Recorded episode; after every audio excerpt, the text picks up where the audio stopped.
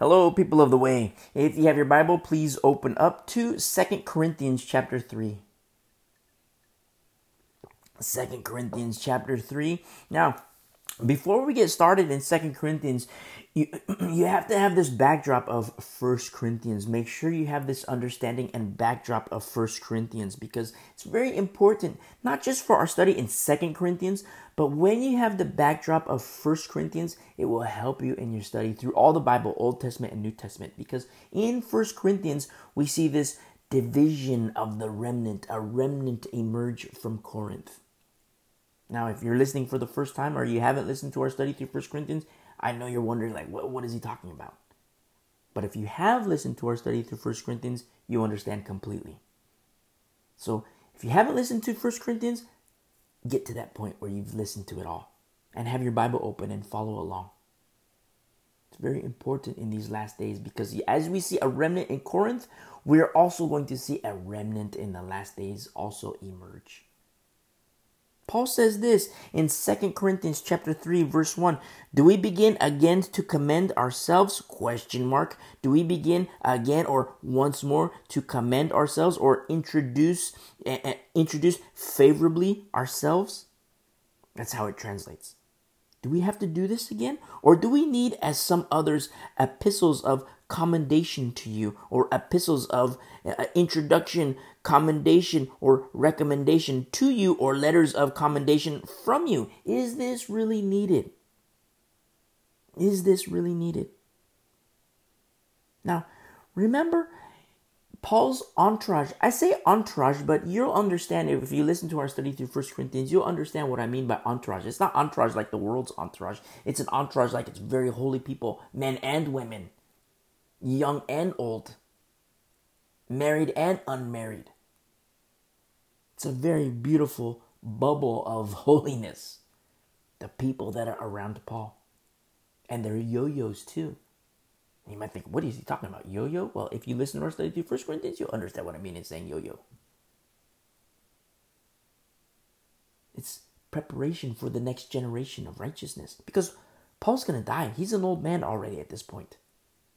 He's going to die. And he's training the, the Timothy, the Titus. He's training people in their ministry unto the Lord, in service unto the Lord. They're not strangers. Loved of the people, and they love the people. Reciprocity in this love. The reciprocal nature of this love, the greatest gift. And Paul says, is this really needed? Do, do, we need, as some others, not them, of some other, as some others, do we need epistles of commendation to you or letters of commendation from you? Now, let me give an example of this remnant. Now, you have to understand when I say this backdrop of, of, of 1 Corinthians is very, very important. Yes, it is, but I'll tell you why. Because this remnant that emerges in Corinth, the leaven is dealt with the leaven has been dealt with. Now, I'm going to give you an example here, and the example is with you and me. Say we are in that town of Corinth, and we're of the carnal type. Non believers, we're of the carnal type the sex, the drugs, the alcohol, the reviling, the extortion, everything. That's you and me.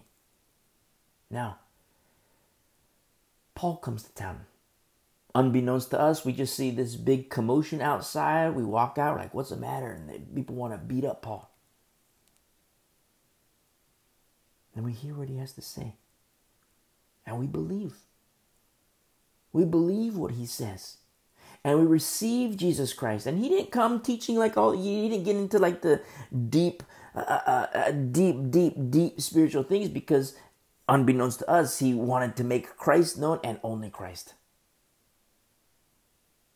He didn't want to get into the, the deep, deep, deep spiritual elements of truth.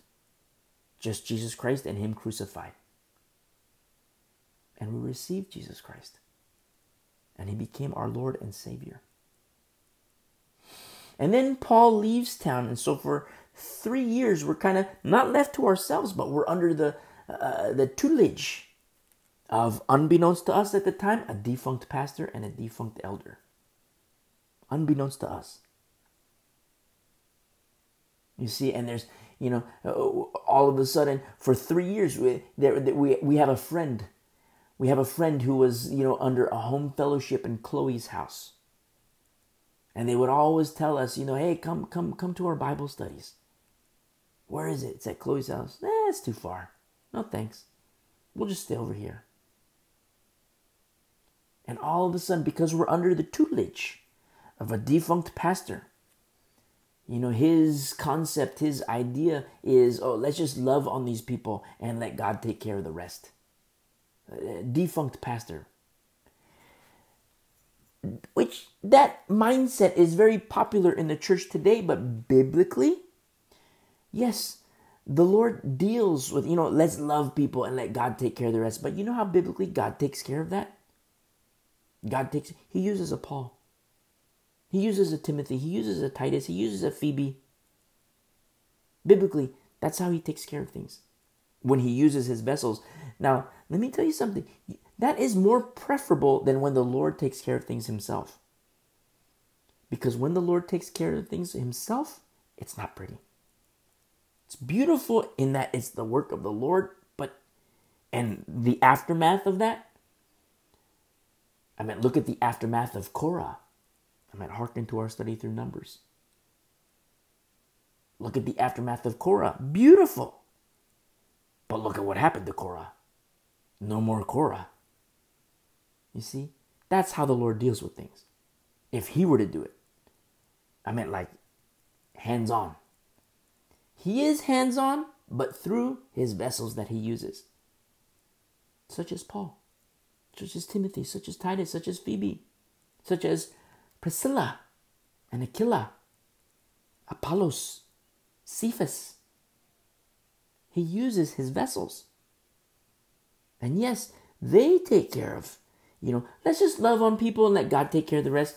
It's more preferable to have God's vessels take care of things. It's going to be harsh. Just like it was harsh with Paul when Paul says, hey, this is leaven. Separate from such a person. So, say we're under, you know, those in the, the, we have a friend from Chloe's house. Hey, come to church. Where is it? It's at Chloe's house. No, too far. We'll stay over here. Unbeknownst to us, we're under this defunct pastor. And we start doing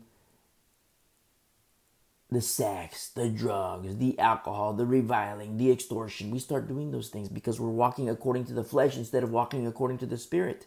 Because how could a defunct pastor, you know, teach us to walk according to the spirit when he doesn't correct us? So we're walking according to the flesh, a little bit of the spirit.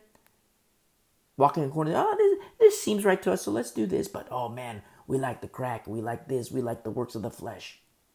And that's how we're walking. And then all of a sudden, three years later, somebody comes in, a letter from Paul. We got a letter from Paul. They start reading it. Anybody named a brother that is sexually immoral, a, a, a drunkard, reviler, extortioner, don't even hang out with such a person. Don't even eat with such a person because they are leaven. And so, biblically, you and me have been identified as leaven, along with others. And so these people, uh, other people, all our friends, our cohorts, they start to get up and walk away. We hate Paul. He's so mean. How could he say these things? He's so judgmental. And you and me, we look at each other and we're crying because we know that Paul is right. But we also love Paul. We know that he's caring for our soul. He cares for our souls. He cares for our well being. But above that, he wants us to be in paradise and we have tears in our eyes. Our friends are walking away, our so called friends, they're walking away. Hey, let's get out of here. Let's get out of here. Let's leave. Let's go to the bar. And what do we do? You and me, what do we do? We fall on our knees and we repent. We fall on our knees and repent because we've been identified as leaven. We see the error of our ways. We get up, we apologize to we say, hey, brother, can you can you forgive me? I shouldn't have done this. I shouldn't have said that. I shouldn't have done this. Because we've been walking according to the flesh for three years. Under the leadership, under the tutelage of a defunct pastor who had some defunct elders. And so all of a sudden, you know, the, the other believers, they forgive us. Hey, it's okay, you know, don't worry about it. I forgive you. Everything is, that's what you see. This beautiful little remnant emerge in Corinth. And so the friend says, Hey, let's go to Bible study. It's in Chloe's house. Okay, I'm all for it. Let's go. So you and me, we go to those in the household of Chloe. We, we join the household of Chloe and we have our little Bible study. And we grow, we mature. And then in the course of time, say a year and a half later, two years later, the Lord is calling you into pastoral ministry or teaching ministry. And so you, instead of those in the household of the Chloe, it's those in your house. And I'm right there with you. And we have a little home fellowship in your house. This is our little home fellowship. And we grow and we mature. And then in our fellowship is some of our friends who were also identified as leaven and they walked away. And in, when they walked away, you know, just like we looked at in, in, in, in, in uh, uh, uh, chapter 2, what we studied last week, you know that uh, uh, uh, the punish in verse six, the punishment which was inflicted by the majority is sufficient for such a man. So say was there was a friend of ours who was also identified as Leaven. He nobody hung out with him. He was outside the church now, and he's repented. He became right with the Lord, and we bring him back in, and we love on him. Say it's a sister. We love on her. They come back there in our fellowship, your little home fellowship that you have. Now I'm there, right there with you, and some of our old former cohorts, cohort, cohorts according to the flesh. Now they're cohorts according to the spirit. You see, growth and maturity, and restoration.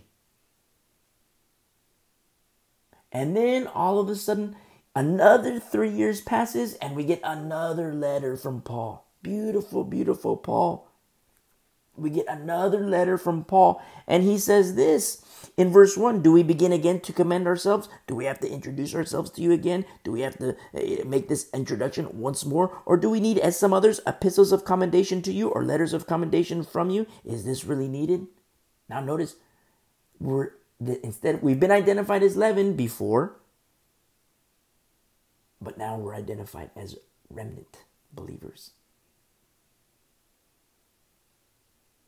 And then he says this in verse 2 You are our epistle. You see? You are our epistle. Notice this. The runner, hey, we got a second letter from Paul. It starts to spread through the church. Somebody else copies it, writes it down. So the original is going around and it's going through spreading through Corinth, but we get a copy of it. You read it because you're the pastor in your home fellowship. You're the teacher in your home fellowship.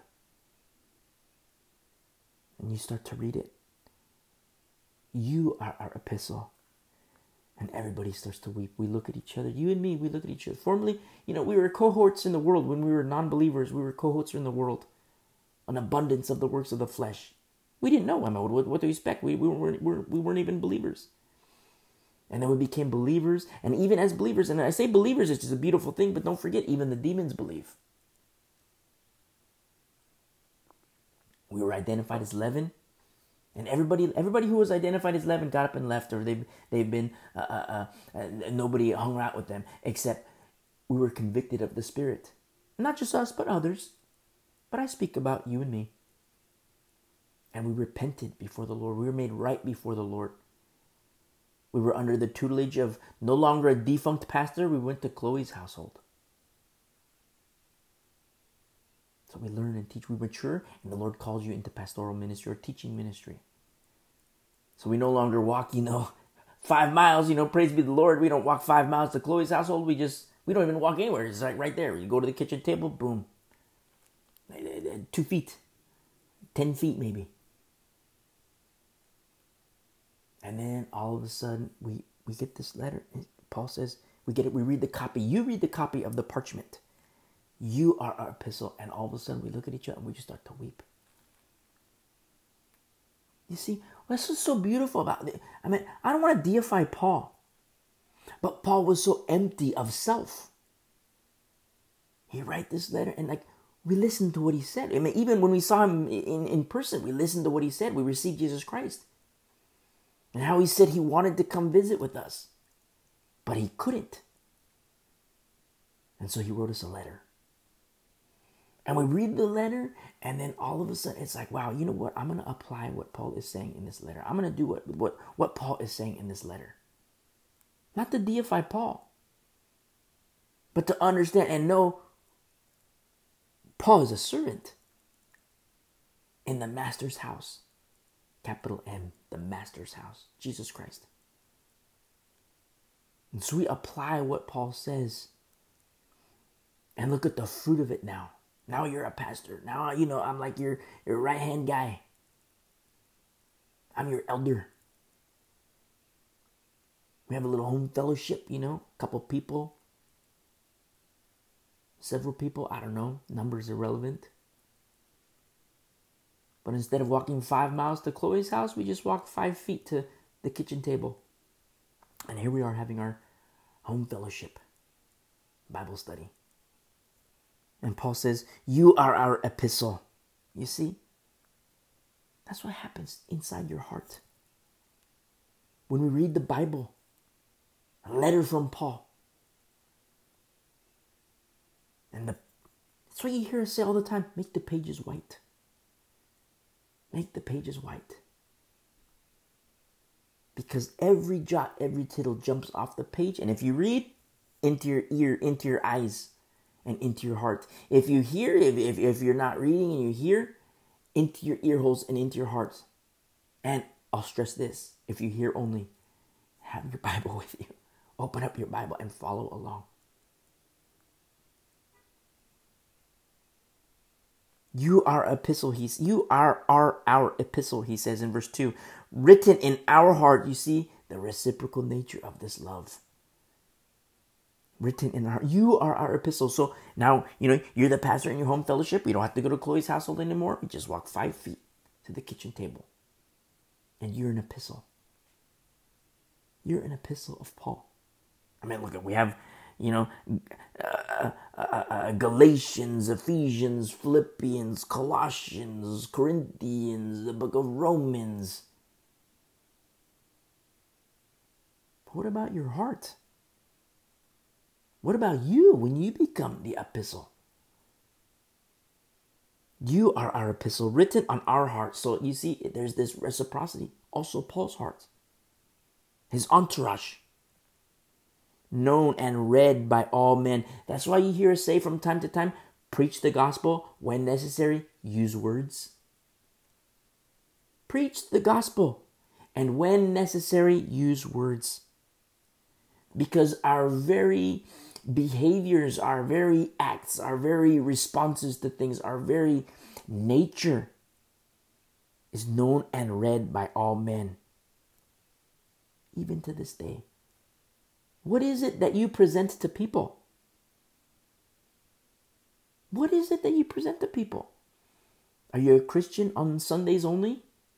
Are you a Christian in front of people only? Are you a Christian on Wednesdays only? Or are you a straight up Christian 24 7? What is it that you present to people in the workplace? Your, your, your coworkers say, hey, let's go to the bar tonight. You know, we hit our numbers. Let's go get drunk. Are you going to do that? Or you have a friend that gives you a call, hey, you know, let, let's go to the strip club. Are you going to go? Your other friend, go, hey, I got the finest crack from Chiapas, Mexico. Are you going to partake?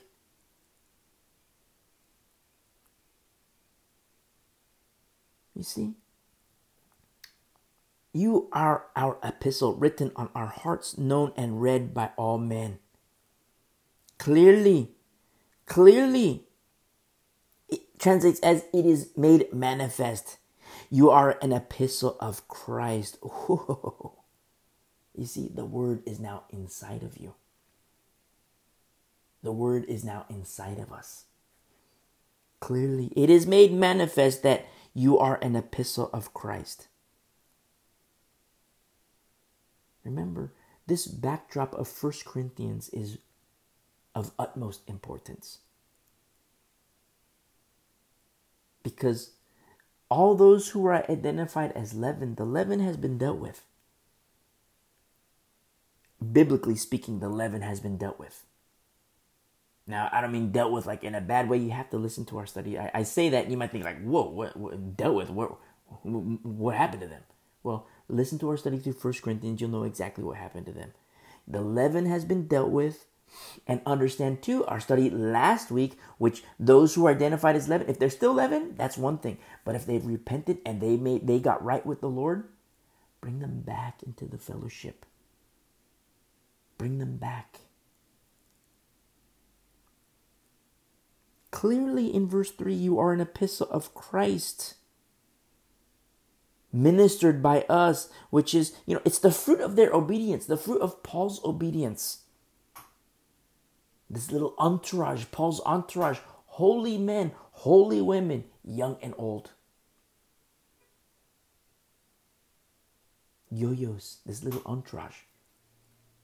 Paul as an overseer, training the next generation of righteousness. Hey, you go out there, you go to this fellowship, you go to this church, you go to this town. And when you come back, report to me the happenings over there. Report to me the happenings over here. Hey, you send them this. Here, you know, this this town is low on funds. Here, this church is funding this, so we're gonna send these funds over here. Or the church in Jerusalem, you know, because of the diaspora. Remember, they, were, eh, because of the diaspora, all the rich people, all the wealthy people, all the middle class people, they fled Jerusalem. Who's left in Jerusalem? The poor people. Christians.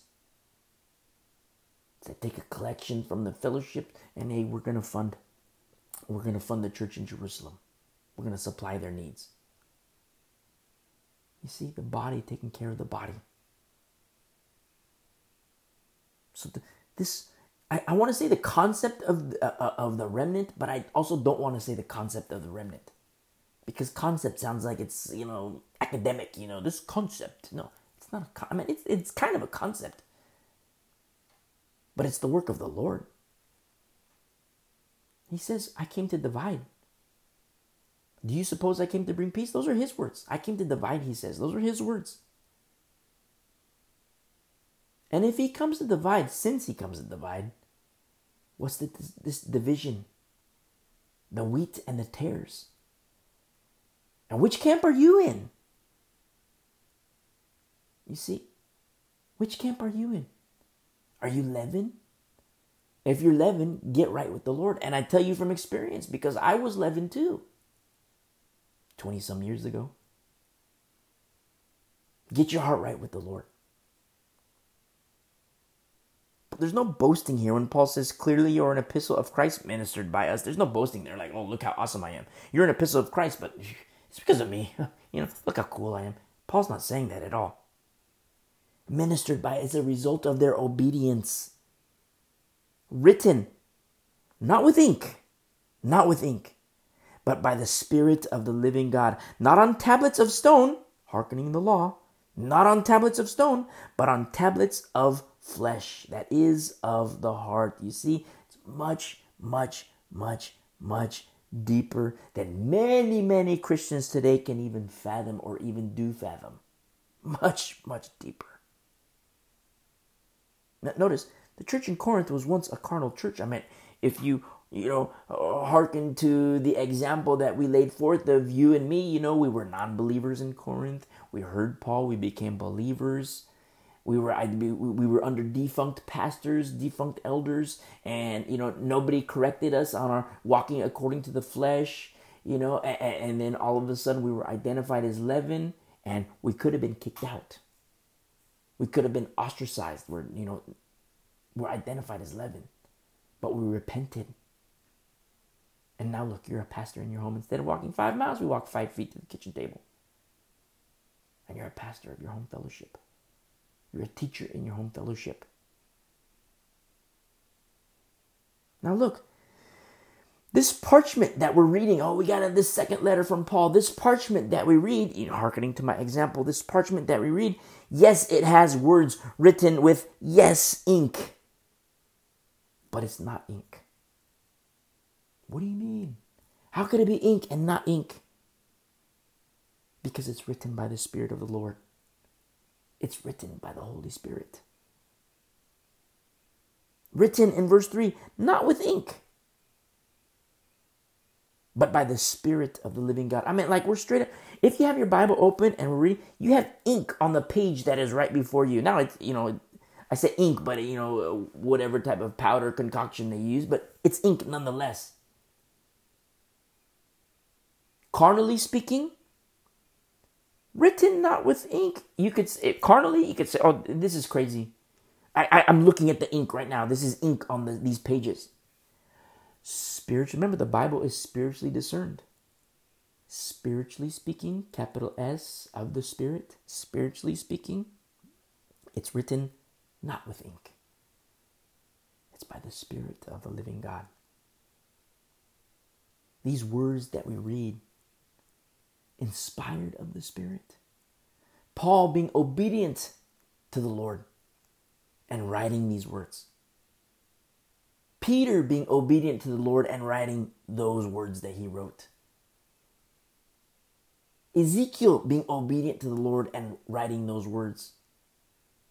You see, Jeremiah being obedient to the Lord, Daniel being obedient to the Lord, Zephaniah, Obadiah.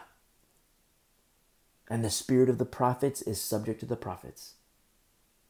You see, everything lines up perfectly. Paul's not going to write about, hey, let's go grave soaking now, because it doesn't align with the prophets. It doesn't align with the Spirit of the Lord. The Spirit of the Lord isn't going to lead anybody into danger, only into safety. The danger is ignoring the Holy Spirit.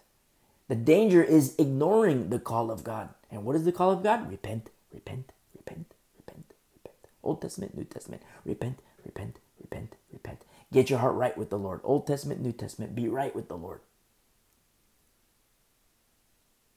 Carnally speaking, you can read verse 3 and be like, okay, this is crazy. Carnally speaking. Emphasis on carnally speaking. Because written not with ink, but here we are looking at the ink. Written by the Spirit. Not just the Spirit of God, the Spirit of the living God. Not on tablets of stone, hearkening the law, but on tablets of flesh that is of the heart. You see? See the depth, the depth of verse 3. Now let's look at verse 4. And we and we have such trust through Christ toward God. And we have in verse 4, and we have this sort of trust through Christ toward God. Notice Christ here as conduit, as a means, as a mediator, as the way. We have such trust through Christ toward God. Now, remember, God never changes. God never changes. You see the likening of the tablets and the heart. The tablets and the heart. And the tablets of old, that was old. What, the, what about the tablets of your heart? You see? Tablets of flesh.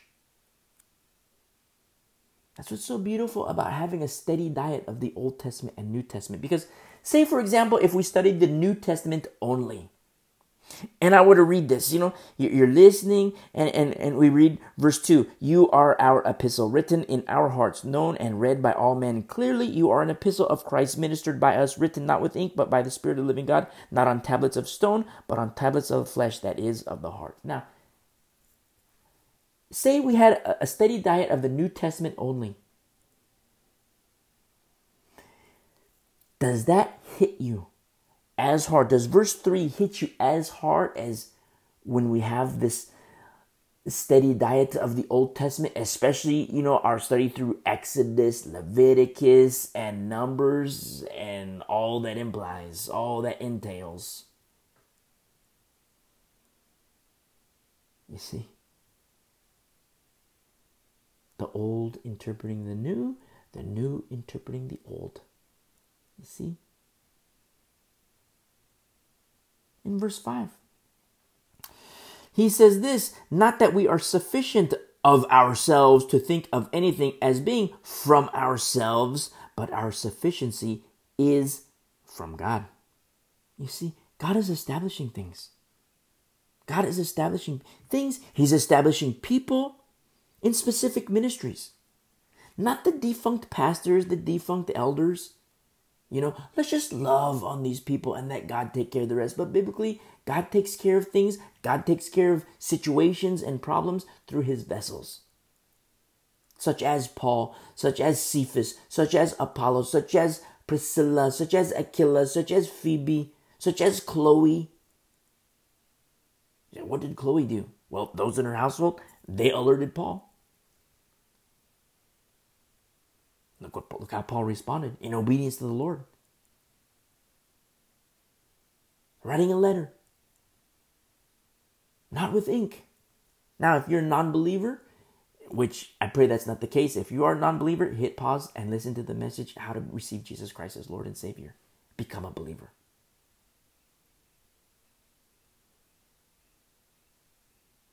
Non believer could look at this and be, what you, what are you talking about? This is, it's ink. I see the ink right here, and you're saying it's not ink? Spiritually speaking, it's not ink. It's by the Spirit of the living God. But who has ears to hear? Who has eyes to see? That's another thing entirely. Not in verse 5, not that we are sufficient of ourselves. There's no boasting here. To think of anything as being from ourselves. It's, you know, so many people say, oh, this guy's so eloquent. You should be a teacher. Oh, this guy's so eloquent. You should be a pastor. This guy's so eloquent. You should be this. You should be that. Forget that. Who is the Lord called?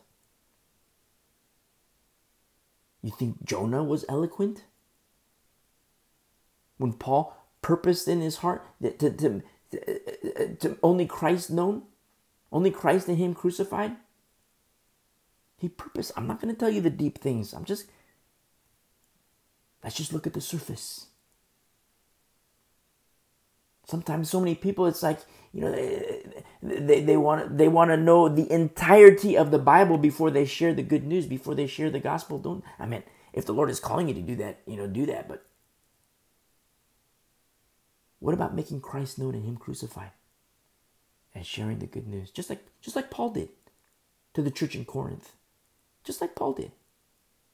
Yes, he had this deep, deep, deep knowledge but just Christ and Him crucified.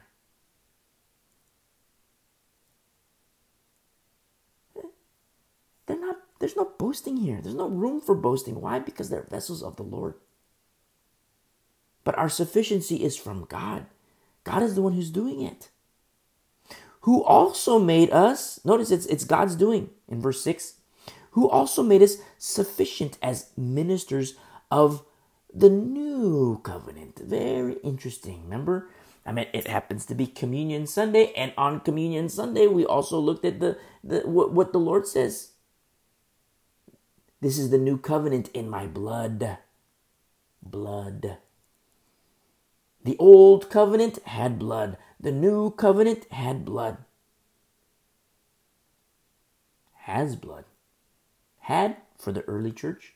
Has for the church today has for you and me today. Who also made us sufficient as ministers of the new covenant, not of the letter, not of the letter, but of the Spirit. For the letter kills, but the Spirit gives life. Understand that in the law, the law brings death. The law brings death. Listen, hearken to our studies through Romans. The law brings death. It's still holy, the law is still holy. Romans chapter 7, verse 12. The law is still holy, but the law is a tutor. Galatians chapter 3, verse 24. The law is holy. Romans 7, verse 12. But the law is a tutor. Galatians chapter 3, verse 24. Who has ears to hear? The tutor. You see? Who has ears to hear the tutor?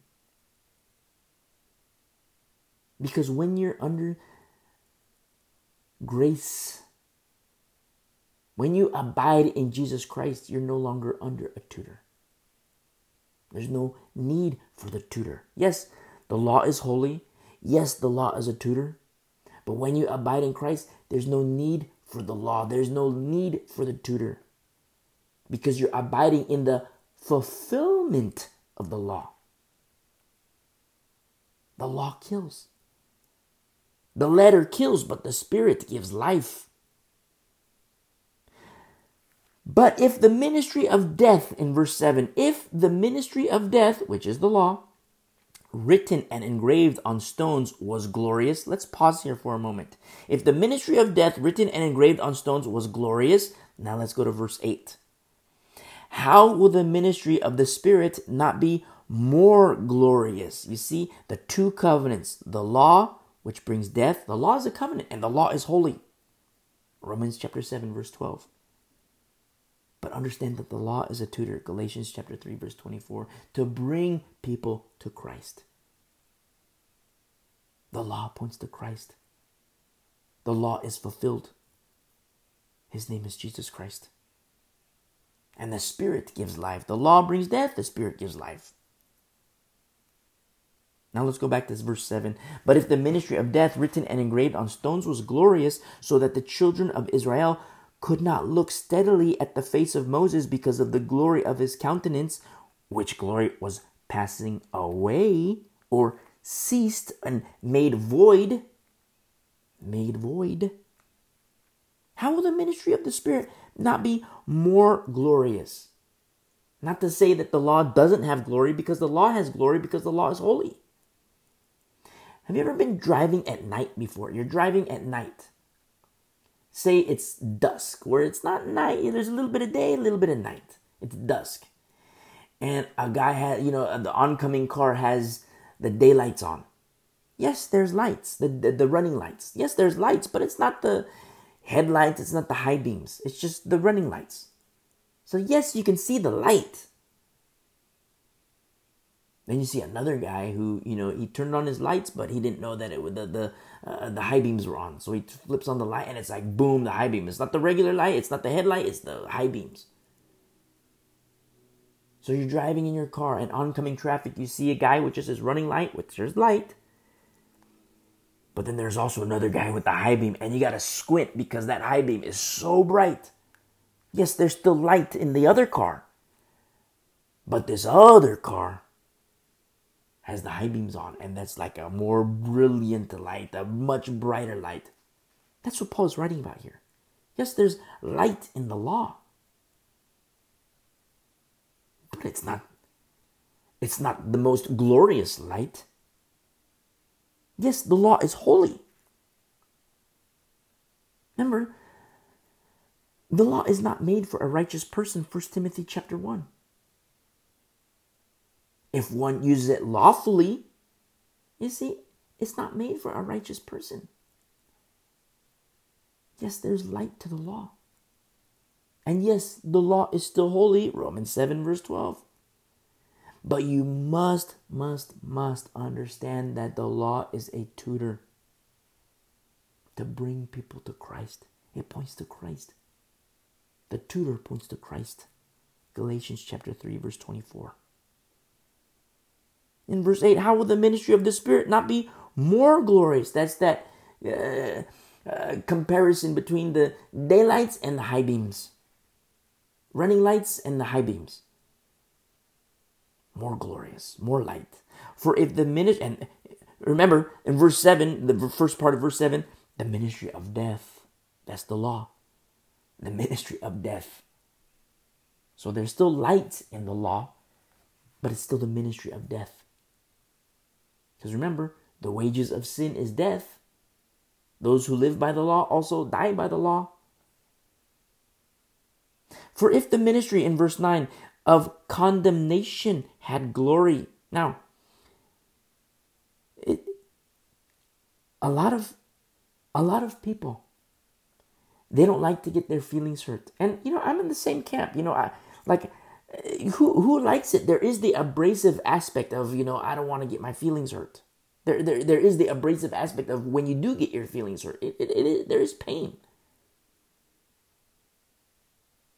But understand when we look at the law, it's not like eh, this mentality of you know I don't want to get my feelings hurt, so therefore I'm going to candy coat this. I'm I'm I'm I'm, I'm gonna uh, cherry pick the Bible. I'm not gonna read this. I'm gonna read this only. Not no. We have to have this steady diet of both the Old Testament and the New Testament.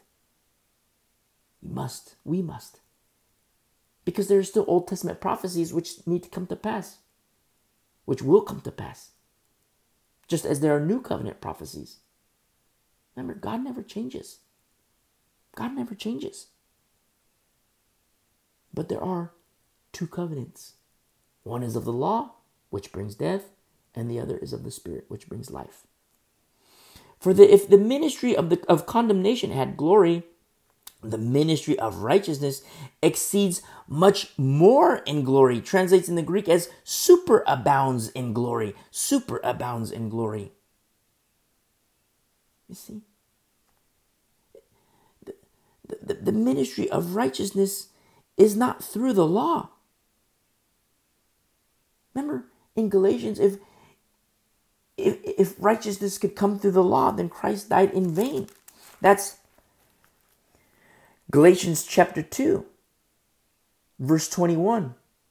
If righteousness comes through the law, then Christ died in vain. That's what Paul says to the church in Galatia who wanted to return to the law and go back to the law. Now, I have something to say to the Hebrew Roots movement people.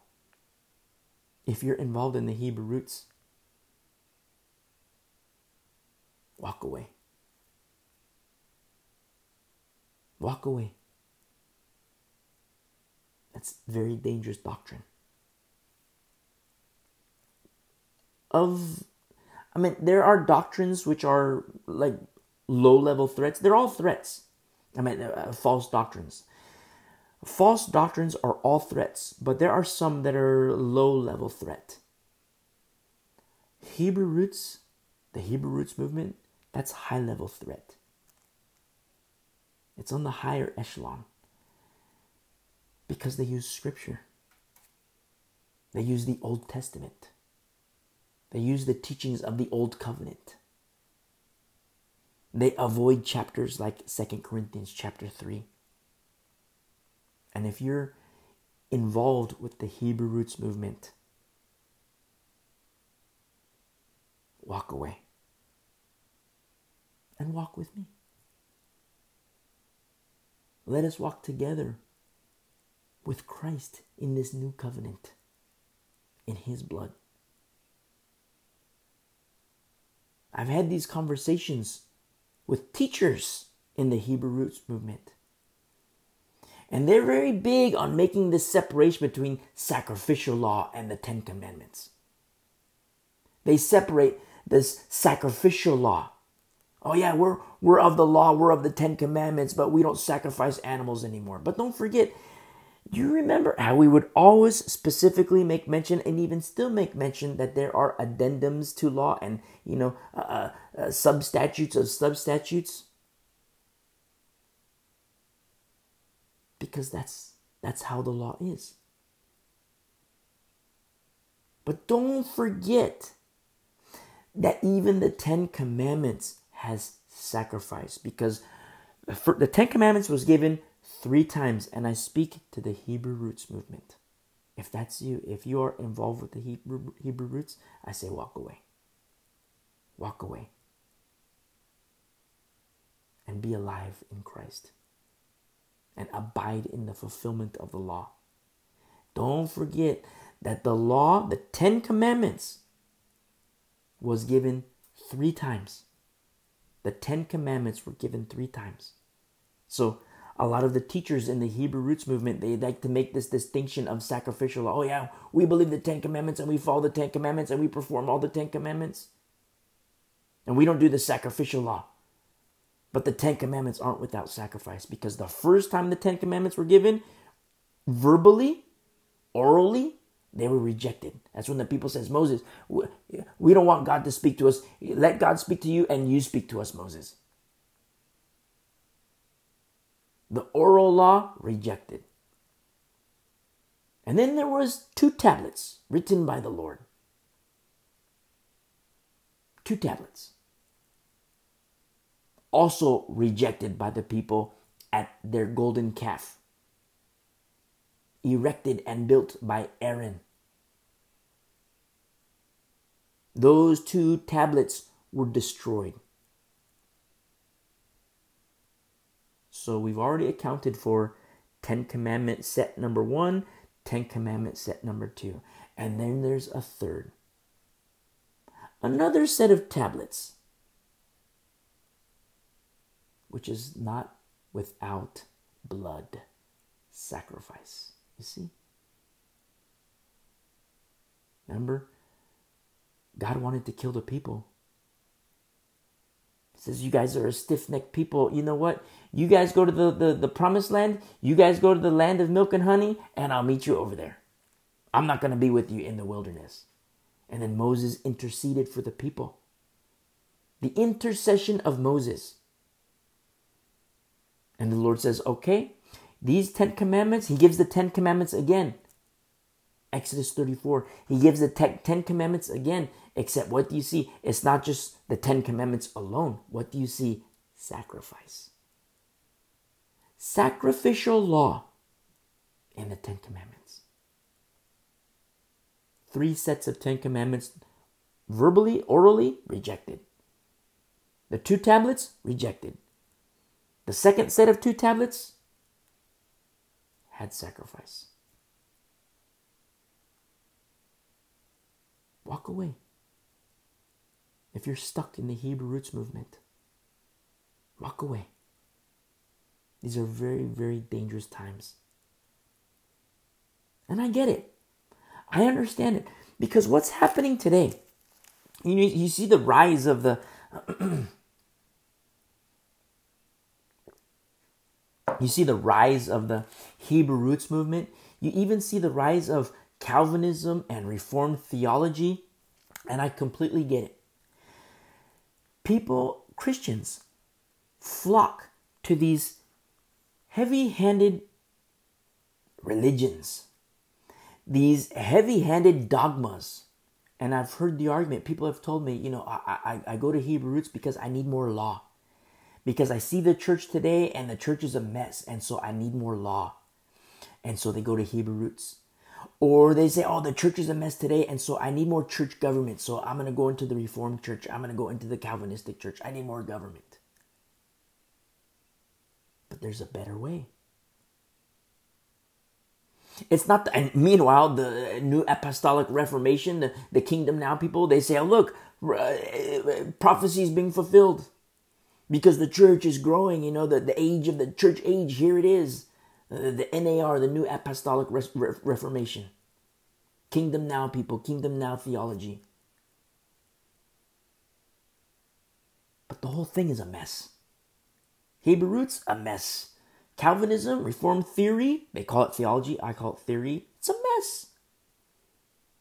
New Apostolic Reformation, a mess.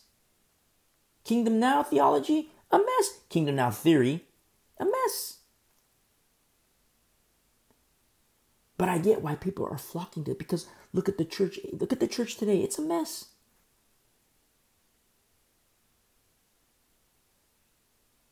And so what's happening? So because you have defunct pastors today, just like you had in Corinth, First Corinthians. The defunct pastors and the defunct elders, because you have these people, so called teachers, I call them hirelings, in some cases, wolves. Because you have this defunct class of so called teachers who will not tend the flock and will not protect the flock, the remnant within their flocks, they see the error, they see the problem. And so the fix in their mind is more government I need more government to prevent this from happening. I get it. I understand it. And in one, you know, to one degree, I understand and I agree. But the government is in Christ. Understand the government will be placed on his shoulders. You and at one time, eventually, the governments will be placed on his shoulders. You and me, we do it by choice today. just like Jacob became Israel, governed by God. We yield to Him, we submit to Him. Because people are untaught, they flock to Hebrew roots. Oh, the church is a mess. The church is so carnal. Everybody's having sex. Everybody's doing drugs. Everybody's doing this. What could prevent that? Ah, the law. They get seduced into the law. I need more government into the law. I need a little bit more Old Testament in my life, so I'm going to go to this Hebrew roots. I'm going to join the Hebrew roots. They get seduced into Hebrew roots. And if salvation comes through the law, if righteousness comes through the law, what does that also tell us? That means that Christ died in vain. The death of Jesus Christ was meaningless. If righteousness can come through the law, it's a trap.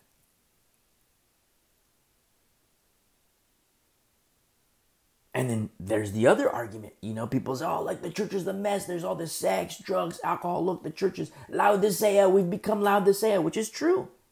It is prophesied to happen. It's entirely true. I get people flocking to Hebrew roots, Hebrew roots. I get people flocking to Calvinism and Reformed theory. Look at the rise. You're seeing the the population of congregations that are Hebrew roots and Reformed theory and Calvinistic, it's growing. It's it's but I get it. Because people see a problem in the nominal church where there's defunct pastors and defunct elders, scaredy cats who don't want to tell people about their sin, about their carnal nature. And so this remnant within those fellowships, they identify the problem, which is good but they go to the wrong solution. People go into Reformed theory fellowships, they go into Calvinistic fellowships, and oh, I need more church government. I need more government because you know there's this sex and drugs happening in this fellowship, and that can the, the, the, the pastors need to be heavy handed on that. And so we need more church government. We need a, a Matthew 18 government. And so they flocked to the Reformed theory, they flocked to the Calvinistic. So you have these young Christians who are identified as a remnant. But because of their youth, they are seduced into Hebrew roots. They are seduced into Calvinistic doctrine. They are seduced into Reformed theory, thinking they're right. But Reformed theology, Calvinistic theology, and even Hebrew roots theology, those are on the higher echelon of danger because they closely align with Scripture. Hebrew roots points to the law. Calvinistic and Reformed, they don't point to the law, but their doctrine is completely off base. Oh, we're of the elect, we're of the elect. This guy's not a Christian. Christ died only for the elect, only for us, not for you. He predestined all these other people for hell. It's a trap. If you're Hebrew roots, walk away.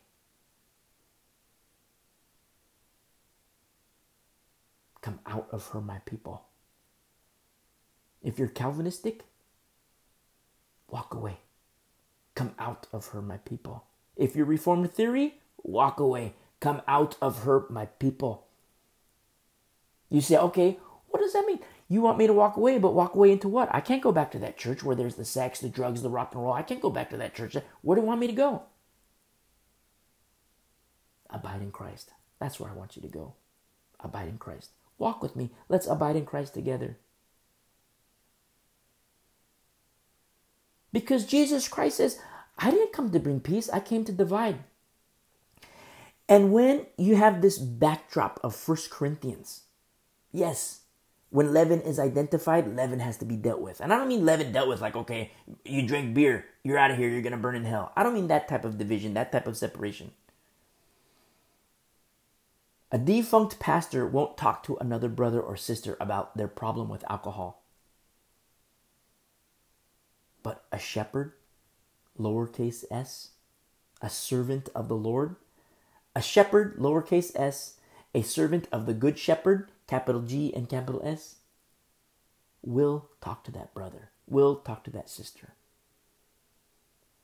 Someone wants to do drugs and is given over to drugs, comes into fellowship, that's fine. Receive Jesus Christ as your Lord and Savior. You want to play games with the Lord? You okay, this isn't a good fit for you. Because yes, there's, you know, we are fishers of men, fishers of women, young and old, come one, come all. You receive Jesus Christ. If you don't receive Jesus Christ, okay, then you're a potential danger to the flock who has to be protected. Yes, there will be division. Yes, people will leave. Yes, people will hate you. Yes, people will call you stupid. Yes, people will call you foolish. That's part of the gig. I can't do anything about that. That's part of the gig. If you're a pastor, if you're an elder, you have to be obedient to Jesus Christ. Don't be a man pleaser, be a God pleaser. So if you're in Hebrew roots, if you're in a Calvinistic fellowship, if you're in a Reformed theory, I say, come out of her, my people. That doesn't mean that you run to the uh, defunct pastor and the defunct elder. Find yourself a new pastor, a new elder. Find yourself a new one. Where do I go? Where do I go? Where do I go? Behold the last days. The church is entering judgment. But there's light in Goshen. Get a new pastor. If you're into Reformed theory, if you're into Calvinistic, if you're into Hebrew roots, come out of them, my people. Find a new pastor, find a new shepherd who will teach you the way of righteousness in accordance to the way, the truth, and the life. Because what do we see here? In verse 9, for if the ministry of condemnation had glory, speaking of the law, the ministry of righteousness exceeds much more in glory, superabounds in glory, for even that, even what was made glorious, which is the law, had no glory in this respect, because of the glory that excels. Translates in the Greek as surpasses, as supereminent. Just like the example I gave where there was, you know, the two cars, two oncoming cars. One has his daylights on, the other has his high beams on. One emits light, there's still glory in one. But there's much more glory, much more brightness, much more illuminance in the high beam. See? The law is still holy. The law is still holy. I'm not denying the holiness of the law. The law is still holy. But you must understand that the law is a tutor. That's why when we studied Leviticus, do you remember when we were done with Exodus? We, and even in Exodus, there were some warning labels attached to certain passages in Exodus, but there was a, a hardcore warning label that came with our study in Leviticus. And we we went when we were supposed to start Leviticus, I say we're supposed to start, but the Lord had us go into passages of the new covenant to protect us. That it's the old covenant. Yes, there's light in the old covenant. Yes, there's holiness to the old covenant. But the old covenant in itself is not without sacrifice, is not without blood of the Lamb. But there's a better lamb. Capital L, the Lamb of God. You see? So many times you talk to these Hebrews people, and I've spoken to the teachers, the teachers of the Hebrew roots movement. Oh, it's not sacrificial. We go with Ten Commandments. They don't say it like that. They're rather rather stern, rather mean spirited. But what you, it's like talking to a carnal person. Because had they the Spirit, capital S, remember, the Spirit of the Lord, the Spirit of the prophets is subject to the prophets. The Holy Spirit of the Lord will never lead anyone outside of Christ. Never. Never. Everything has to align. The Holy Spirit doesn't lead into the law. The Holy Spirit leads from the law into Christ. See, remember when Mary held on to Jesus Christ? That when you know she she sees the empty tomb. She sees a guy walking. He has, his, he has the the the, uh, the, the hood. And, and, and, what have you done? Do you know what they did to my Lord? What have you done? And then she perceives it's Christ. And she falls and she grabs him and holds on to him. He says, "Let me go. I have not yet descended to my Father. And when I descend to my Father, I have to send the Holy Spirit down." The Spirit of our Lord. I and my Father are one. The triune nature of God, Elohim, Father, Son, Holy Spirit. And you're telling me that that spirit is going to lead into the law? No, that's another spirit. That's lowercase s. The Holy Spirit of the Lord leads from the law and into Christ. You see? Come out of her, my people. Your Hebrew roots, come out of her, my people. Your Reformed theory, come out of her, my people. Your Calvinist, come out of her, my people. And I'm not saying you flock to the defunct pastors, you flock to the defunct elders.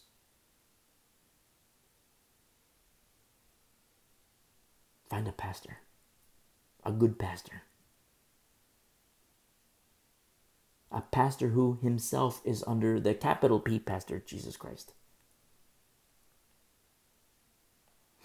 Look what we see here in verse 11. For if what is passing away was glorious, speaking of the law, what remains is much more glorious, or what abides. Very interesting. What abides is much more glorious. Is how it translates. What remains is much more glorious. What does that tell us?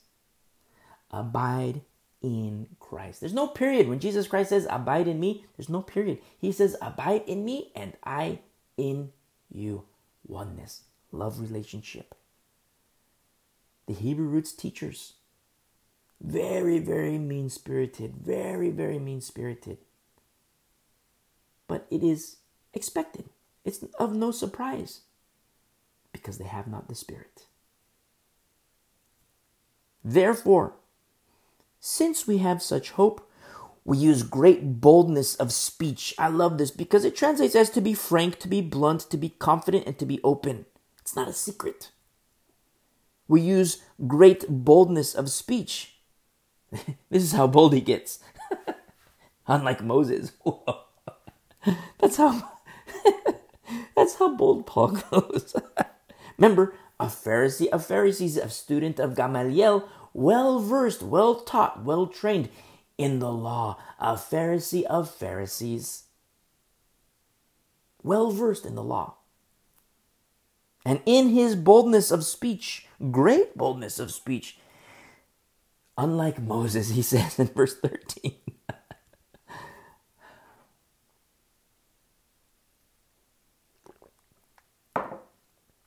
if you're listening for the first time, ah, you hear these pauses, I have to drink tea you know, I have to drink something hot, sometimes coffee, sometimes tea for my throat.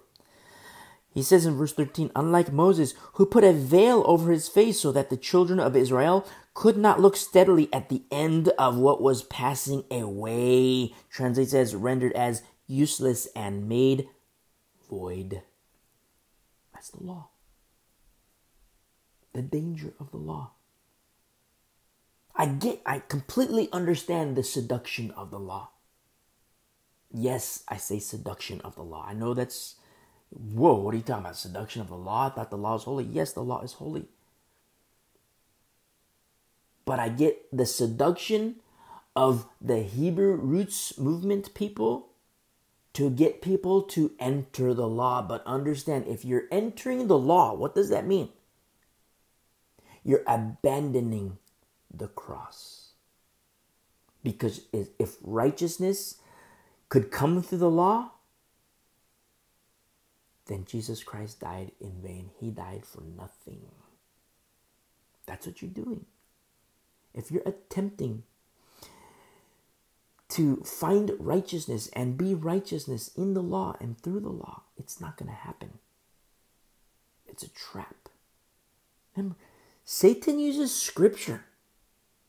I mean, there are some, like the Mormons, those are like easy because eh, the Book of Mormon, that's not even the Bible. They use the Bible, but when they use the Bible with the Book of Mormon, that, those are easy. The, the Mormons, I don't I mean easy. Like if you're Mormon, I love you. I also say, come out of her, my people. Jehovah's Witnesses, those are easy. You know, uh, uh, uh, uh Watchtower, uh, uh, Brooklyn. That, that's that's that's their that's their beacon of light comes out of Brooklyn. No, it, it's false doctrine. Those are easy. Baha'i, easy. Seeker friendly, easy. Um, um, emergent, easy. But those of the sects of Calvinism, those of the sects of Reformed theory, those of the sects of Hebrew roots, those are more dangerous because they use scripture. And when I say come out of my people, I say that with the utmost love for your soul. Your doctrine is off base, and you will learn. And that's one of the things I love about the last days. And I actually look forward to in the last days. Because doctrines will be exposed, false doctrines will be exposed. There's a lot of danger behind these doctrines.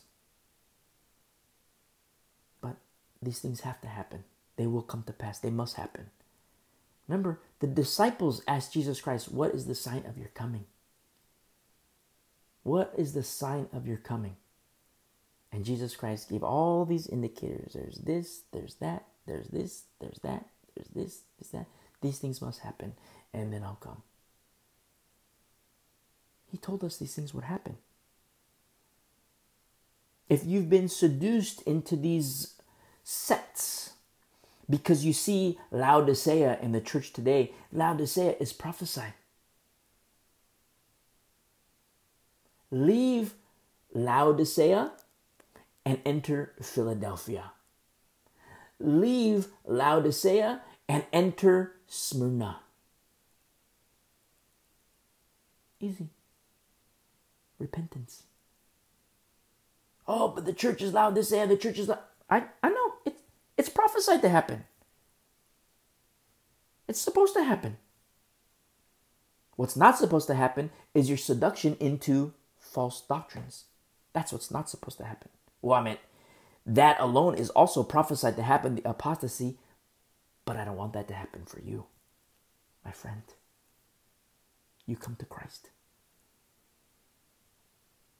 Because if what was passing away was glorious, that's the law. What remains, what abides, is much more glorious. Therefore, since we have such hope, we use great boldness of speech, unlike Moses, who put a veil over his face so that the children of Israel could not look steadily at the end of what was passing away, but their minds were blinded. He says their minds were, translates as calloused, hard, and petrified understand that the law is for stone. The law was written on stone. The law. In the blindness of their minds were blinded, translates as calloused, hard, and petrified. That's understandable. Because it's the law. But don't forget verse 3 written not with ink but by the spirit of the living god. Not on not not not not on tablets of stone which is the law but on tablets of flesh that is of the heart. In order for that to happen circumcision is required. And i'm not speaking about circumcision carnally. I'm speaking about circumcision of the heart. Just like Paul says to the church in Rome, the spirit of the prophets is subject to the prophets, Everything must align because the Spirit of the Lord is not divided against himself. Why? Because the Lord himself says a house divided cannot, cannot stand. A kingdom divided cannot stand. And the Lord is not divided against himself. Does Christ have Beelzebub? There you go. Their minds were blinded, he says in verse 14.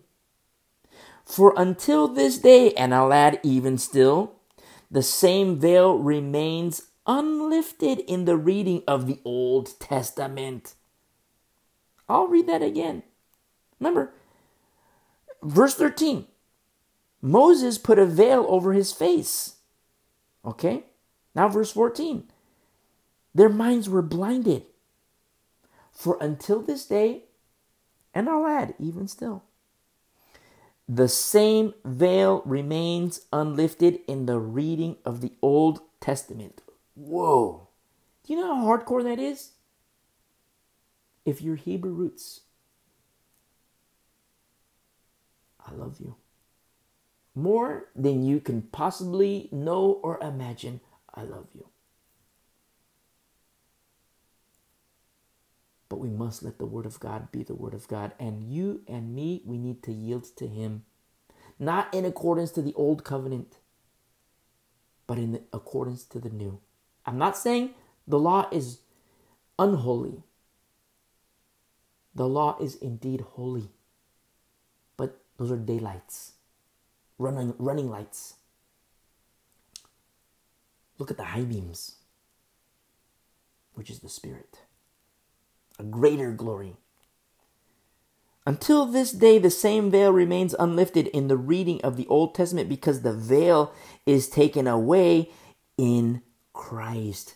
That's why when we study a, a, a, little bit in Exodus, a little bit in, in Numbers, but hardcore in Leviticus, there was a hardcore warning label. A hardcore warning label because Satan has a seduction into the law. You say, wait a second. If the law is holy, why would Satan seduce people to come into the law? Because in order to enter the law, you have to leave Christ, you have to leave the cross. It's a trap. It's a trap. But I say to you, come out of her, my people. abide in the law's fulfillment. Jesus Christ, Son of the Most High. Abide in him, and he in you. But even in verse 15, but even in the, even to this day, and I'll add, even still, when Moses is read, a veil lies on their heart. Whoa. That's we study, I mean, we're a people of the way and we study Moses. But how many times do you hear us say, a shadow of the things to come, a shadow of the things to come, a shadow of the things to come? Our study in Exodus, Leviticus, Numbers, and we're going to continue when we pinpoint these aspects of the law. How many times do you hear us say, we're not advocating the law? Understand that the law is holy in accordance to Romans 7, verse 12.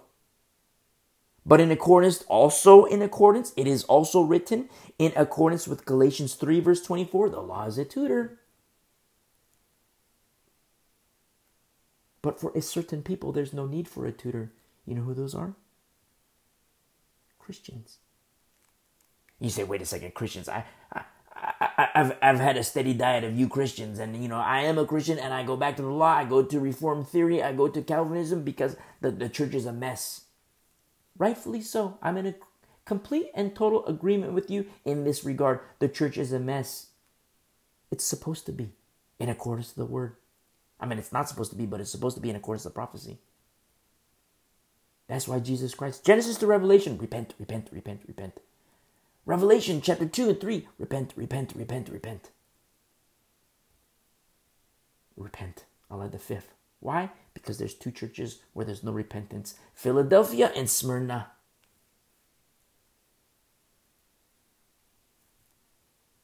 In verse 15, Paul says this in his boldness, which is quite bold. But even to this day, when Moses has read, a veil lies on their heart. Turn with me really quick to John chapter 5. And in John chapter 5, we see this. Actually, John chapter 5. Okay, John chapter 5, but let's let's let's, let's look at verse 16. For this reason, the Jews persecuted Jesus and sought to kill him because he had done things on the Sabbath. Very interesting. Do you remember? Just on Wednesday. Very interesting. it just so happens that this last Wednesday, we looked at work being done on the Sabbath. Works during the Sabbath in the law. You see? But these religious leaders, in accordance to the law, they must have forgotten. You see, work, works on the Sabbath, blood for the Sabbath, blood every day in accordance to the law. I'm not advocating the law, but the law says it is written. We studied that on Wednesday. It just so happens. They were mad at Jesus. They wanted to kill him. They persecuted him and sought to kill him because he had done these things on the Sabbath. But Jesus answered them, My Father, my Father has been working until now, and I have been working. Therefore, the Jews sought to kill, to sought all the more to kill him because he not only broke the Sabbath, but also said that God was his Father, making himself equal with God. They wanted to kill him.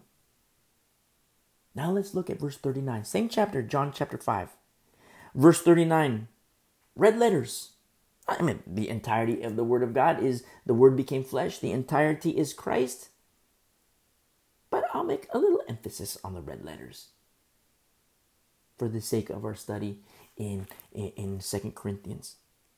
Verse 39 You search the scriptures. He's speaking to the religious leaders. You search the scriptures. You think, okay, that's good. They're being Bereans. For in them you think you have eternal life. You see? Yes, it's good to be a Berean. Yes, it's good to search the scriptures, but you know what's better? To apply the scriptures, to yield to the scriptures, to hear the scriptures, to abide in the scriptures. And the word became flesh, and I speak of abiding in Christ and He in you. It's much deeper, much deeper than quote unquote religion. Much deeper because abiding in Christ. It's not just relationship. You hear me say relationship, it's much deeper.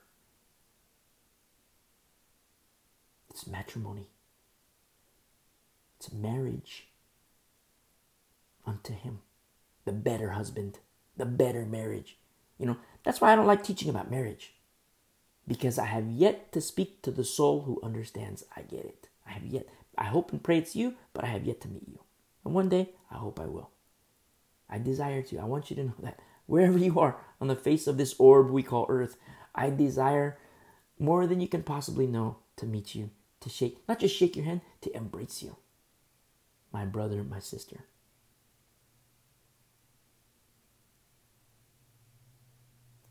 Let us be a people that yields to the Lord in His word and yields to His spirit. You search the scriptures in verse 39, he says, For in them you think you have eternal life, and these are they which testify of me. Remember, the spirit of the prophets is subject to the prophets. The spirit which inspired Paul, remember, Paul says, not with ink, but by the spirit of the living God. Living God. Living God. Living God. I'll say it again. Living God that same Spirit by the same living God. Not with ink. Inspired Paul, inspired Peter, inspired Obadiah, inspired Hosea, Moses.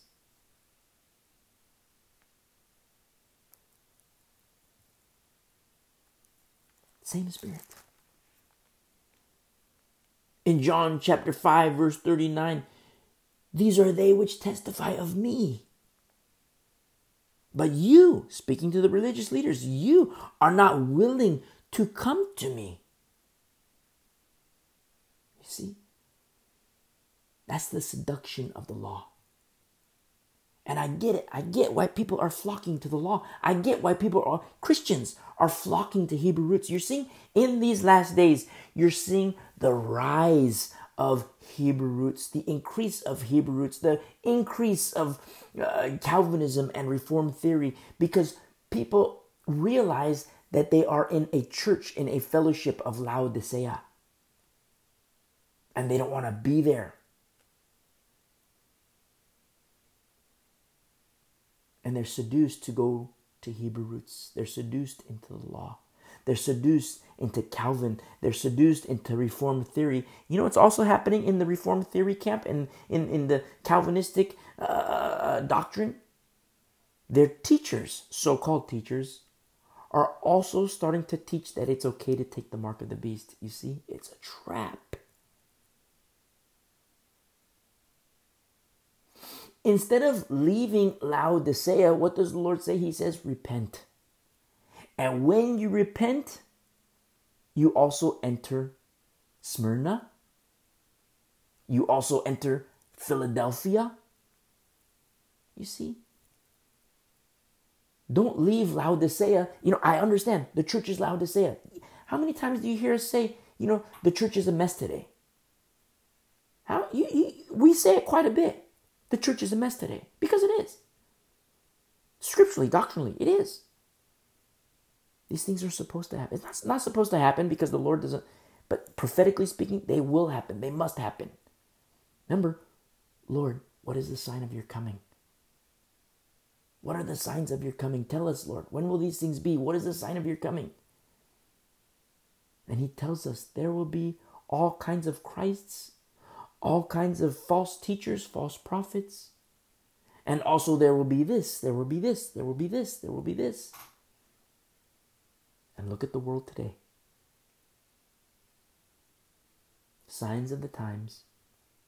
Or I like to say, times of the signs.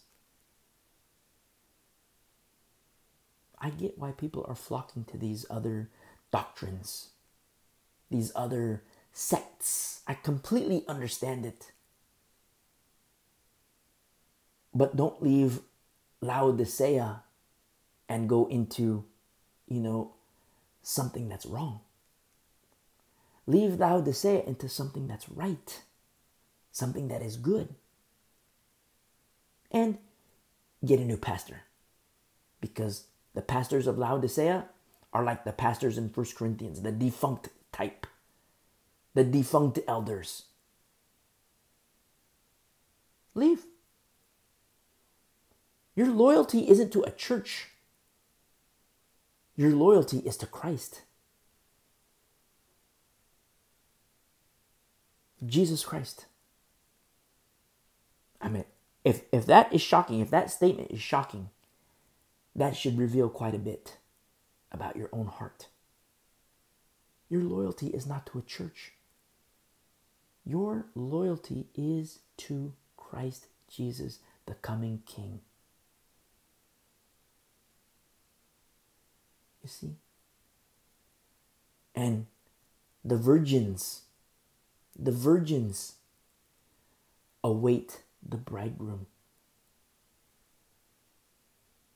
Some are foolish, some are wise. Be wise, my beloved. In verse 40, still in John chapter uh, chapter 5, John 5, in verse 40, but you are not willing to come to me that you may have life. I do not receive honor from men. I love this so much. I do not receive honor from men, the Lord says. Neither do his servants, I'll say. But I know you, in verse 42, that you do not have the love of God in you. I have come in my Father's name, and you do not receive me. If another comes in his own name, him you will receive. Him you will receive, he says. How can you believe who how can you believe who receive honor from another and do not seek the honor that comes from the only God? He's speaking to the religious leaders of in later chapters he calls them vipers, brood of vipers, whitewashed tombs, woe to you scribes and Pharisees. In verse 45, do not think that I shall accuse you to the Father. There is one who accuses you, Moses, in whom you trust. You see? For you Hebrew roots people, I love you. I don't want to. I know it's jolting to hear these things because you desire to serve the Lord. That's part of the danger of these sects which use the Bible.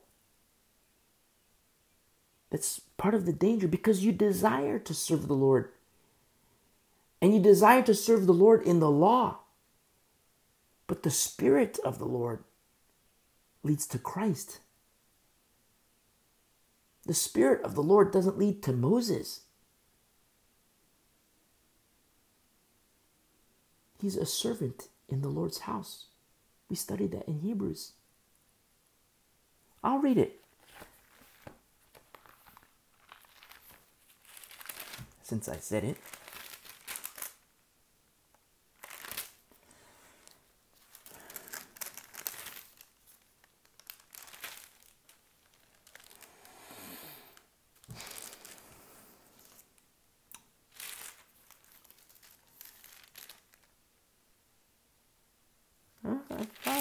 able to find it quickly. Here we go. Hebrews chapter 3. Hebrews 3. Hebrews chapter 3, verse 3. For this one has been counted worthy of more glory than Moses. More. As the Spirit leads. For this one has been counted worthy of more glory than Moses. So even Moses, in accordance to our study through Second Corinthians chapter 3, even Moses is being revealed as day as the running lights. more glory in this one. Who is this one? For this one has been counted worthy of more glory than Moses, inasmuch as he who built the house has more honor than the house. For every house is built by someone, but he who built it, he, he who built all things is God. And Moses indeed was faithful. Praise be to the Lord, the faithfulness of Moses. Praise be to the Lord. And I say this especially to my Hebrew roots friends. I love you so much. And Moses indeed was faithful in all his house, capital H, the Lord's house, as a servant, you see. Now, if you're Hebrew roots and you heed the voice of Moses, isn't it better to heed the voice of the master as opposed to the servant? And Moses indeed was faithful in all his house as a servant for a testimony of those things which would be spoken afterward. Very interesting, afterward. For such a time as this. Right here, right now. Come out of her, my people, and come to Christ. And don't just come to Christ you abide in Christ and He in you, the fulfillment of the law. But Christ in verse 6, still in Hebrews 3, as a son over his own house, whose house we are, if, a word of conditionality, if we hold fast the confidence and the rejoicing of the hope, firm to the end. You see? Therefore, I'll read this in verse 7. As the Holy Spirit says, not the spirit of men, the lowercase s, not that spirit, because that spirit will lead away from Christ. The Holy Spirit, therefore, as the Holy Spirit says today, if you will hear his voice, do not harden your hearts. You see, do not harden your hearts. The end of verse 10, speaking of those with hard hearts, and these hard hearts, which are uh, petrified, hearts that are apt for law written on stone. In the middle of verse 10, they always go astray in their heart, and they have not known my ways. Because the Spirit of the Lord leads to Christ, the fulfillment of the law. Don't leave Christ, don't leave the cross. Don't go back to the law. Don't run to Moses.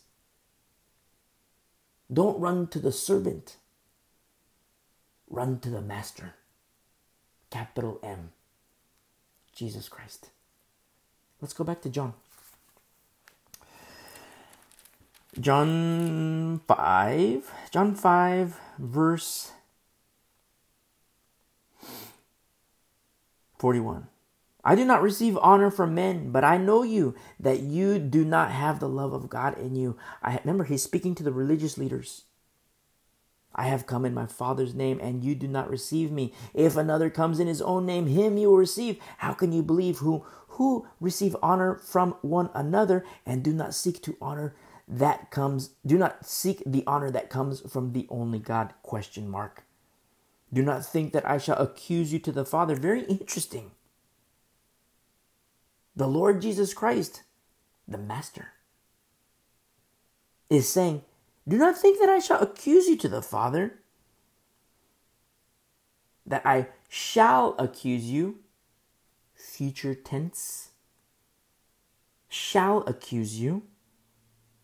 There is one who accuses you, present tense.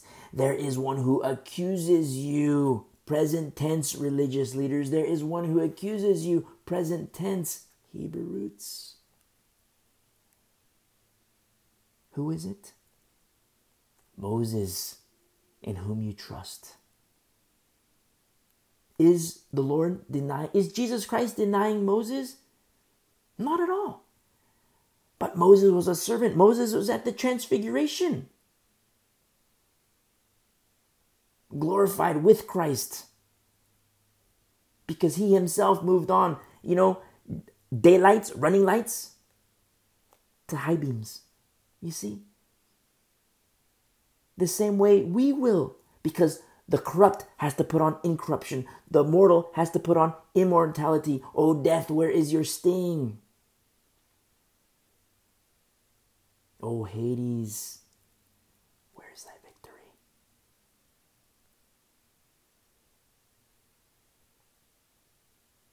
Verse 46 For if you believed Moses, you would believe me, for he wrote about me. But if you do not believe his writings, how will you believe my words? Moses was a servant. And the law points to Christ.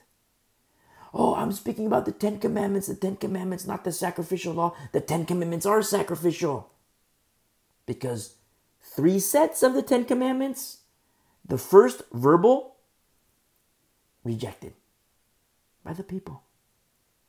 The second, tablets, destroyed, also rejected by the people in their sin with the golden calf. The third, blood. You see? Blood. Command. Read Exodus 34. You have commandment, blood, commandment, blood, commandment, blood. Moses wrote of Christ, the fulfillment of the law. And Moses himself was at the transfiguration. Because in his corruption, he put on incorruption. Let's go back to Second Corinthians now. Chapter 3 in verse 15, but even to this day, when Moses is read, a veil lies on their heart. Verse 16, in closing, nevertheless, when one turns to the Lord, the veil is taken away. You see, for my Hebrew roots friends. Turn to the Lord. Enter the door. You see, enter the door and find life. Find rest for your soul. When one turns to the Lord, the veil is taken away. In verse 17, now the Lord is the Spirit, and where is and where the Spirit of the Lord is, there is liberty, there is freedom. And I'll add this. If you're Hebrew roots, and even if you're not Hebrew roots, but a little bit more if you are Hebrew roots, this might be a, a point of consternation with you. This might be a point of contention in your heart because you see freedom, so called freedom in the church today. But if it's Laodicea that you're looking at, that's not freedom, that's bondage. That's slavery. Slaves to sin. Look at Philadelphia. Look at Smyrna. I understand the seduction of the Hebrew roots. I understand it completely. Because you might have been, if you're Hebrew roots today, or thinking about going into Hebrew roots, you might be in a church. Everybody calls themselves a Christian. Everybody says they believe, but don't forget, even the demons believe. Even the demons believe. And you might be in Laodicea. And you hear a seduction into Hebrew roots. Oh, I, I, I, this can't be. Everybody's having sex. Everybody's doing drugs. They call themselves Christians and they're doing this, they're doing that. They're, I need the Ten Commandments in my life. oh, and so I'm going to go to this guy who keeps saying the Ten Commandments and this and that. We got to do the works of the law, not sacrificial law, but, you know, the Ten Commandments. But the Ten Commandments aren't without sacrifice, they're not without blood. I understand the seduction, but it's a lie. I'm not saying the law is a lie, the law is holy. The seduction is leaving Christ. The seduction is leaving the cross. The seduction is having a veil. But when one turns to the Lord, the veil is taken away. Now the Lord is the Spirit, and where the Spirit of the Lord is, there is liberty. Now, a lot of Christians today of Laodicea they take advantage of their freedoms in Christ. They take advantage of their, oh yeah, God will forgive me, God will forgive me, so I'll go ahead and do this crack. I'll go ahead and do the sex. I'll go ahead and do the drugs, the alcohol. I'll go ahead and be a tax cheat. I'll go ahead and say these little white lies. I'll go ahead and do this. That's Laodicea.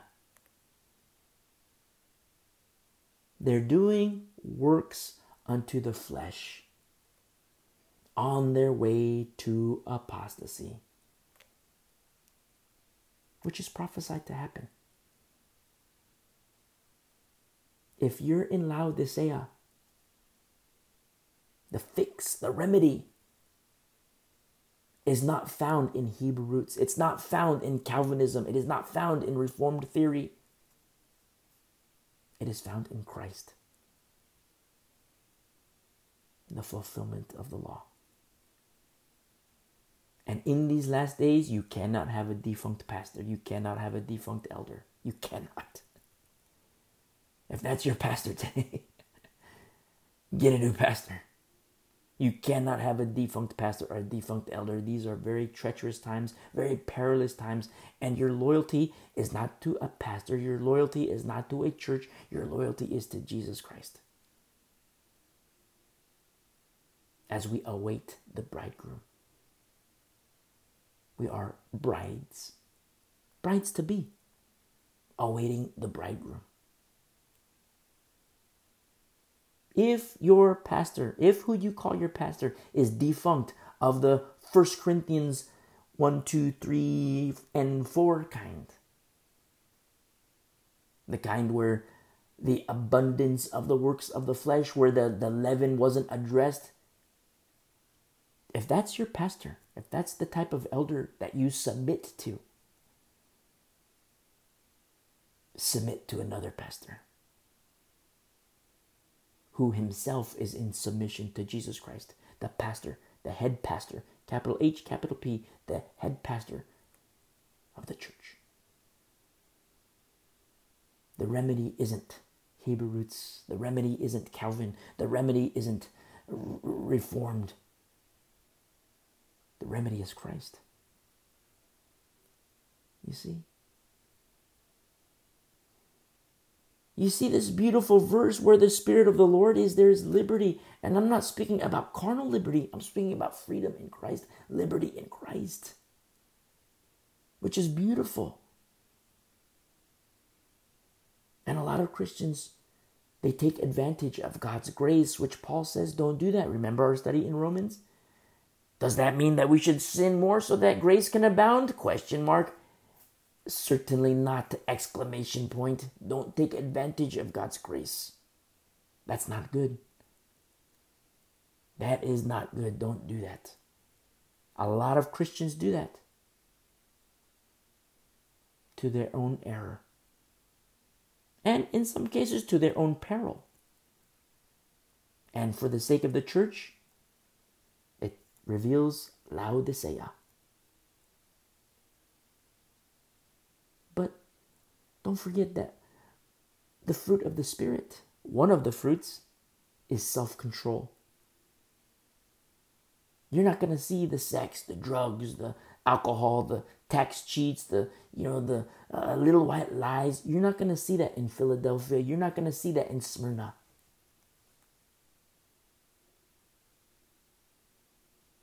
It's we're living in the age of defunct pastors, defunct elders. And Turn this in, you know, let, let, let's focus on that. Let's focus. I'm talking about you. If you're being seduced into Hebrew roots or Calvin or Reformed, if you're being seduced, ignore it. Come to Christ. I'm not saying the law is bad. I'm saying, that yes, there is a light of the law. The law is holy. But the law is a schoolmaster, the law is a tutor. You see? enter the door. The law is a tutor to bring to Christ, and when you come to the Christ, enter the door because he is the way, the truth, and the life. You see? In verse 18, but we all. Now, if your Hebrew roots are hopefully at this point, and I pray you've denied the old, you have removed the veil, and you are now abiding in Christ. And I pray that this is for all of us. If you're Hebrew, if you were Hebrew roots, if you were Reformed, if you were Calvinistic, I pray that we can all say this in verse 18. But we all, with unveiled face, no veiling, beholding as in a mirror the glory of the Lord, are being transformed are being metamorphosed in the Greek, which is like metamorphosis, the change, also translates as transfigured. Very interesting. Look at Moses, a servant of the Lord in the master's house. A servant. We don't run to the servant, we run to the master. The same master. Moses wrote of Christ as a servant. You see? And he was at the transfiguration. He himself was transfigured. What about you? But we all, with unveiled face, beholding as in a mirror the, the glory of the Lord, are being transformed, transfigured into the same image from glory to glory. You see? Glory to glory. Praise be to the Lord. There's the glory of the old, which are like the running lights. The glory of the old, and this that's under the ministry of death, because the law brings death. But then there's the glory of the new. The glory of the new, which is a much, much better glory, super abounding in glory. The high beams. From glory to glory. That's you and me. We move on from glory to glory. You see? The law, that's one glory. But the law is a tutor that leads to Christ. And when you are under Christ, you are no longer under a tutor, which means you are under a different glory. You see? We're being transformed. I'll read verse 18 again. But we all, with the un, with unveiled face, beholding as in a mirror the glory of the Lord, are being transformed or transfigured into the same image from glory to glory, from running light to high beam, low beam to high beam, just as by the Spirit of the Lord. You see, the Spirit of the Lord leads to Christ. It's all God's work. 100%. It's all God's work. As for me, I'm just the messenger. Beautiful, beautiful people of the way. God bless you. I love you.